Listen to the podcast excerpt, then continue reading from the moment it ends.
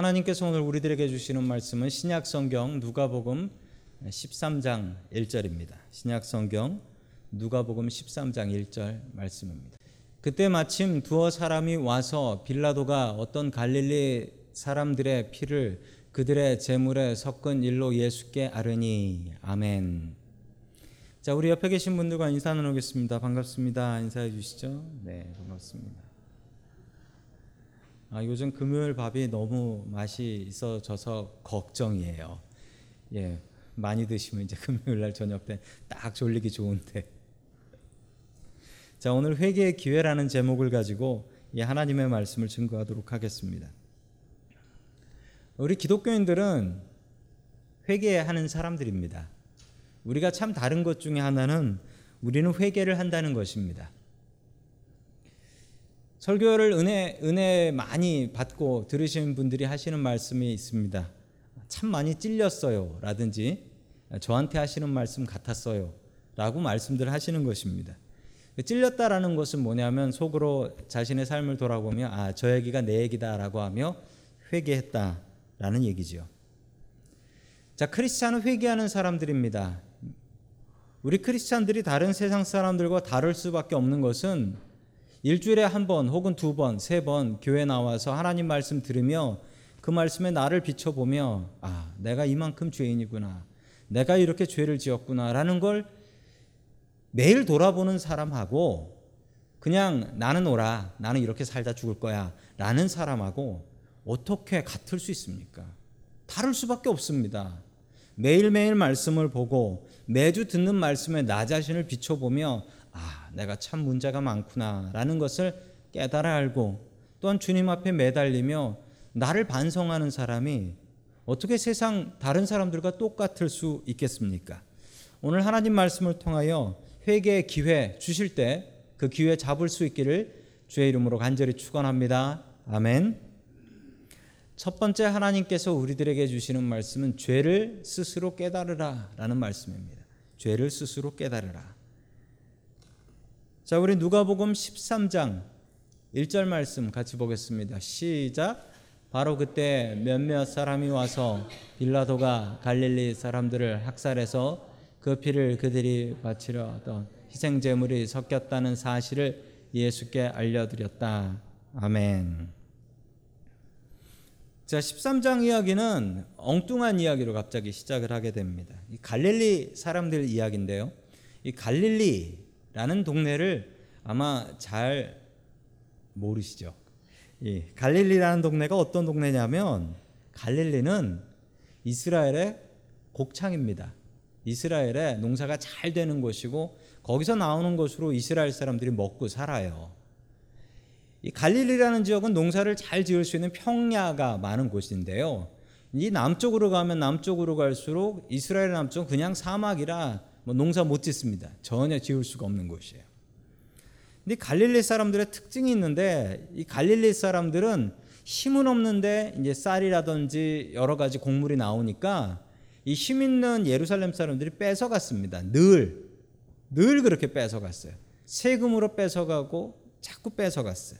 그래서 갈릴리 사람들의 특징은 갈릴리 사람들은 반란을 자주 일으켰다라는 사실입니다. 그래서 예수님 때 그 예수님 사시던 동네 이제 나사렛이잖아요.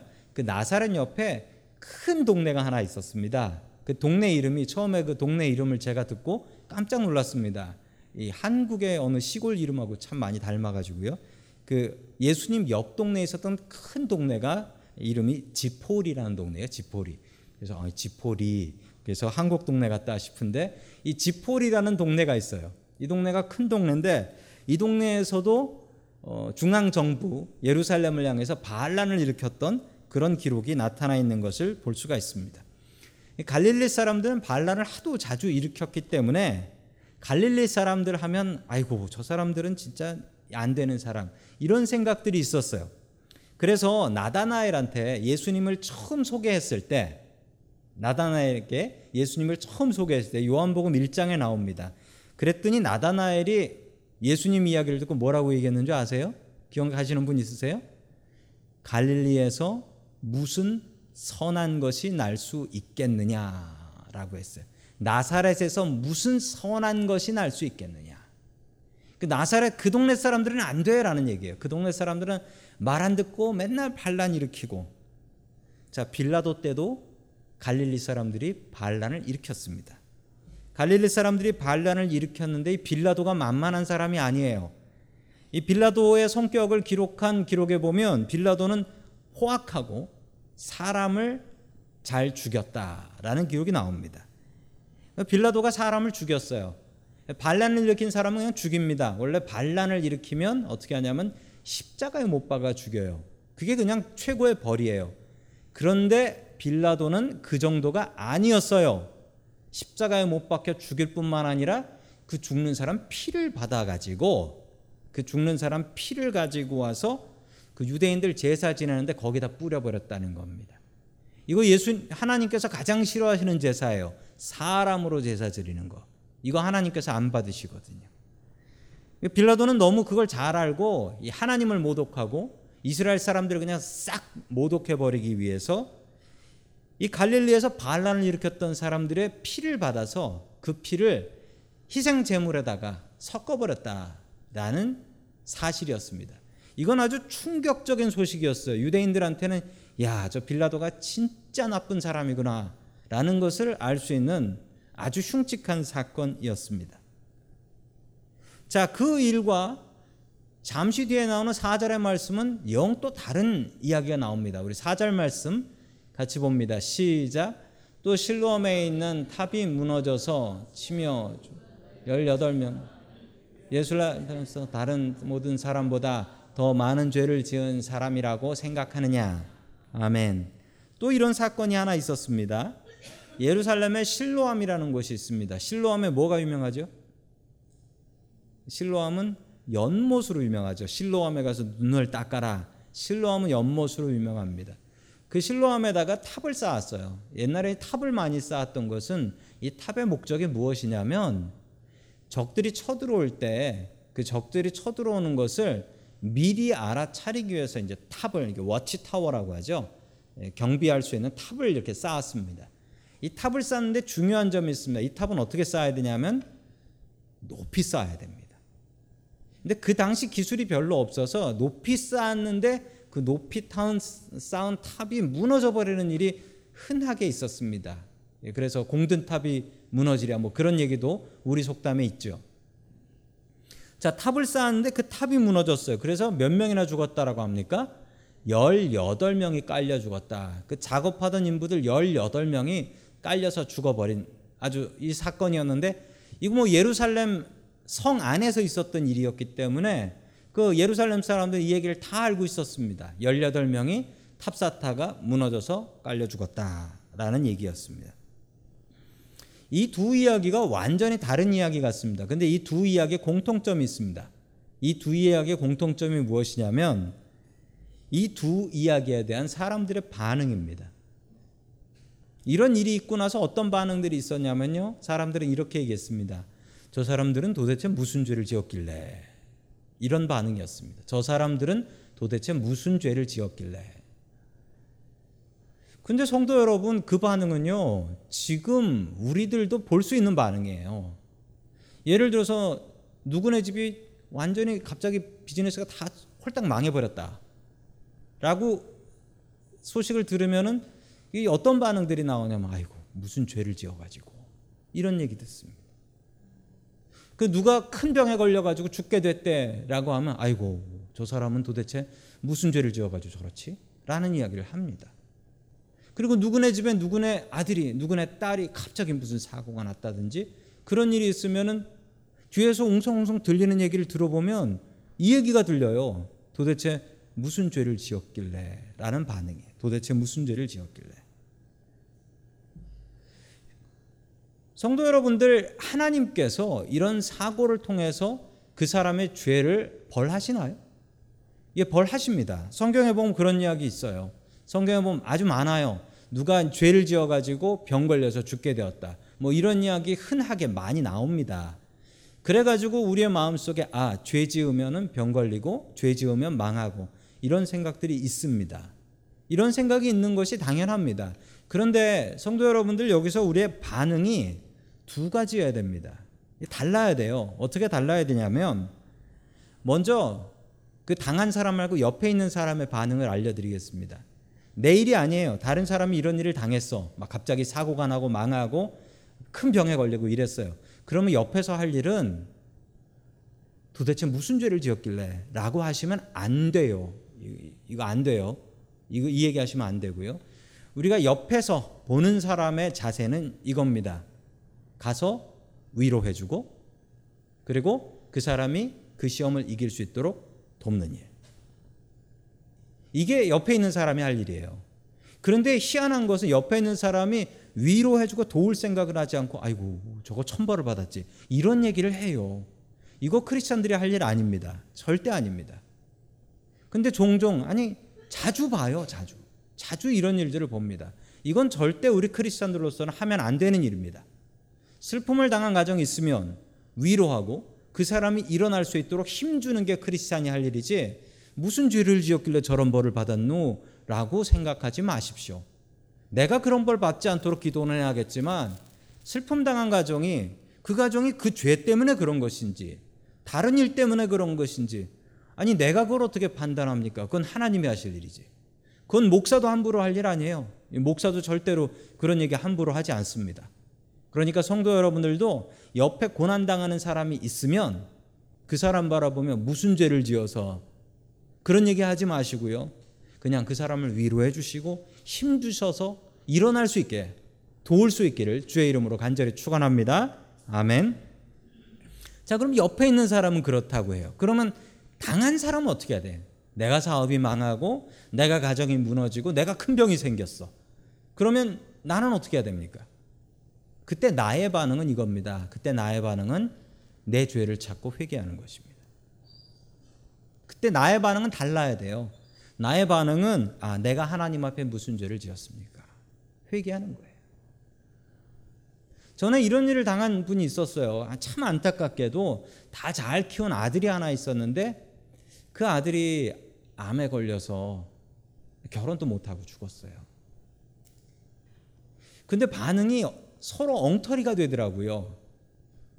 그 당하시는 분은 당하시는 분의 부모님은 원망을 하고 있고 하나님을 원망하고 있고 옆에 계신 분들은 저거 무슨 죄를 지어서 이러고 있더라고요. 이게 서로 바뀌어야 돼요. 옆에 있는 사람은 도와주고 그 당한 사람은 하나님을 매달 하나님께 매달리면 하나님 내가 무슨 죄를 지었습니까? 내 죄 때문에 그런 걸 수도 있거든요. 그러니까 하나님을께 찾아가서 하나님께 매달리고 하나님을 의지하고 회개해야 합니다. 원망이 아니라 회개해야 돼요. 근데 반대로 할 때가 있어요. 반대로. 하나님 앞에 회개를 해야 되는데 하나님 왜 나한테 이런 일을 주십니까? 원망을 할 때가 있습니다. 원망으로는 절대로 해결할 거 없습니다. 하나님 앞에 회개해야 됩니다. 이 두 가지 태도를 기억하시고 절대로 거꾸로 하지 마시고 슬픔 당한 사람 있으면 가서 위로해 주시고 힘 주시고 그리고 내가 슬픔을 당했으면 하나님 앞에 나아가 회개하시고 하나님 앞에 원망하지 마시고 주님을 바라볼 수 있기를 주의 이름으로 간절히 축원합니다. 아멘. 두 번째 마지막으로 하나님께서 우리들에게 주시는 말씀은 회개 기도를 놓치지 말라. 회개의 기회를 놓치지 말라라는 말씀입니다. 이 세 번째 나오는 이야기가 있습니다. 이 세 번째 나오는 이야기도 조금 뚱딴지 같은 이야기입니다. 자, 우리 누가복음 13장 6절의 말씀인데요. 우리 13장 6절 말씀 같이 보겠습니다. 시작. 예수께서는 이런 비유로 말씀하셨다. 어떤 사람이 자기 포도원에다가 무화과 나무를 한 그루 심었는데 그 나무에서 열매를 얻을까 하고 왔으나 찾지 못하였다. 아멘. 그 무화과 나무의 이야기입니다. 이 무화과 나무를 심는데 이 무화과 나무를 좀 엉뚱한 데 심었습니다. 어디 심었다라고 합니까? 포도원에다가 심었다라고 합니다. 이게 무슨 상황인가요? 포도원 주인도 무화과 열매를 먹고 싶지요. 그러면 포도원에다가 무화과 나무를 심는 겁니다. 원래 포도나무 심는 자리인데 거기다 무화과 나무를 심는 거예요. 이 얘기는 뭐냐면 은혜입니다. 은혜. 원래 심을 수 없는 곳에 심겨진 거잖아요. 이게 은혜입니다. 있을 곳이 아닌데 있는 거. 곰곰이 생각해 보면 우리 모두가 은혜 입은 사람들입니다. 잘 생각해 보시면 우리가 한국 사람들 아닙니까? 게다가 한국말 하지 않습니까? 근데 왜 미국에 있죠? 어, 다른 사람들은 생각하기를 아 영어를 무척 잘해서 있나 보다라고 생각하시는 분도 계시지만 아니라는 걸 우리는 알아요. 왜 우리가 미국 살고 있지? 예, 이 동네가 무척 비싸긴 하지만 그래도 살다 보면 참 좋은 게 요즘 한국은 그 미세먼지가 이게 답이 없어요. 아, 한국은 아주 너무 심각해요. 근데 그걸 보면서 아유 나는 이렇게 어떻게 공기 좋은 데서 살고 있지? 생각해 보면 이게 은혜인 거예요. 이게 은혜인 거예요. 자, 포도원에 심긴 무화과 나무는 은혜입니다. 그 은혜를 생각하며 감사하며 살아야 됩니다. 은혜를 모르면 짐승만도 못하다 했습니다. 하나님께서 주신 은혜를 찾고 그 은혜에 감사하며 살 수 있기를 축원합니다. 아멘. 자, 계속해서 7절 말씀 보겠습니다. 시작. 그래서 그는 포도원 지기에게 말하였다. 보아라, 내가 새나 이 무화과 나무에게 열매를 얻을까 하고 왔으나 열매를 본 적이 없다. 찍어 버려라. 무엇 때문에 땅만 버리게 하겠느냐. 아멘. 자, 3년 동안이나라는 것은 이 무화과 나무를 키워보신 분들, 보신 분들은 아시지만 이 무화과 나무는 매년 열매를 맺습니다. 매년. 한 해라도 열매를 못 맺으면 그 나무는 문제가 있는 나무예요. 자, 3년을 기다렸다라는 것은 주인이 아주 인내심이 많은 분이라는 거예요. 인내심이 많다. 이 새해나 기다려주신 주인의 인내심 때문에 저 무화과 나무는 살 수 있습니다. 근데 끝내 주인이 너무 화가 나서 이렇게 얘기합니다. 땅만 버리니까 배 버려라. 뽑아 버려라. 왜냐하면 거기가 원래 포도나무 심어야 되는 자리거든요. 그러니까 뽑아 버리고 포도 심으면 나는데 이뭐 쓸데없는 무화과 나무를 심어 가지고 이렇게 되느냐라는 것입니다.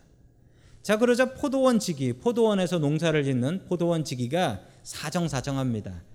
아, 제가 땅을 다시 갈아엎고 거름을 줘가지고 꼭 내년에는 열매 맺게 할 테니까 한 해만 좀 참아 주십시오라고 사정을 해서 이 무화과 나무를 살려 놓습니다. 자, 이 무화과 나무 이야기가 우리에게 주는 교훈은 무엇인가요? 이 성경에 무화과 나무가 무화과 나무인 경우도 있지만요. 성경에 나오는 무화과 나무는 이스라엘이라는 나라 혹은 이스라엘 백성을 상징하는 말입니다. 즉 무화과 나무에 열매가 없다라는 것은 우리 크리스찬들, 우리 크리스찬들이 열매가 없다라는 겁니다. 얼마나 기다렸는데 이 매년 맺어야 되는 열매를 3년이나 기다려 줬는데도 그래도 열매가 없더라라는 것이죠. 우리가 예수 믿으면 우리에게 열매라는 것이 있어야 됩니다. 크리스찬은 열매가 없으면 크리스찬이라고 할 수가 없습니다. 우리가 맺어야 되는 아홉 가지 열매를 성경에서는 이렇게 갈라디아에서는 이렇게 이야기합니다. 사랑과 희락과 화평과 오래 참음과 자비와 양선과 충성과 온유와 절제. 이런 열매들을 성도 여러분들은 맺고 살고 계십니까? 오늘 특별히 성경에서 이야기하는 열매는 회개라는 열매입니다. 회개는 스스로 자신을 뉘우치는 거예요. 스스로 자신을. 누가 뭐라고 그래서 하는 게 아니라 스스로 나 자신을 돌아보고 성경을 비춰보고 기도하면서 그래 나는 참 문제가 많다. 스스로 깨닫고 다른 사람의 문제를 지적하는 것이 아니라 스스로 나의 문제를 깨닫고 그래 나는 참 문제가 많은 사람이야. 나 하나님 은혜로 사는 거야. 라고 생각하며 매일매일 나 자신을 바꾸어 나아가는 것. 이것이 회개입니다. 회개에는 때가 있습니다. 회개에는 어퍼튜니티가 있을 때가 있고 없을 때가 있습니다. 회개의 때는 언제인가요? 살아있을 때입니다. 살아있을 때. 성경이 가르쳐 주는 교훈이 있습니다. 우리가 회개할 수 있는 때는 살아있을 때입니다. 그러나 문제는 우리가 언제 죽을지 모른다라는 사실이죠. 회개는 천국 문 앞에 가가지고 나 죽고 나서 천국 문 앞에 가서 하는 회개는 소용이 없는 회개입니다. 회개는 내가 이 땅에 살아 있을 때 하는 회개만 진짜 회개입니다. 죽어서 천국 가서 천국 문 앞에서 하는 건 그건 회개가 아니라 후회라고 합니다. 그건 후회예요. regret. 회개는 우리가 살아 있을 때만 할 수 있습니다. 천국 문 앞에서 후회하지 마시고 살아 있을 때 회개하십시오. 우리에게 회개할 수 있는 기회는 무한정 있는 것이 아닙니다. 오늘 밤 주님께서 우리를 불러가시면 우리는 어떻게 회개할 수 있겠습니까? 우리의 삶을 다시 한번 돌아보며 주님의 말씀을 살펴보며 주님의 말씀에 비춰보며 회개하는 삶을 살아갈 수 있기를 주님의 이름으로 간절히 축원합니다. 아멘.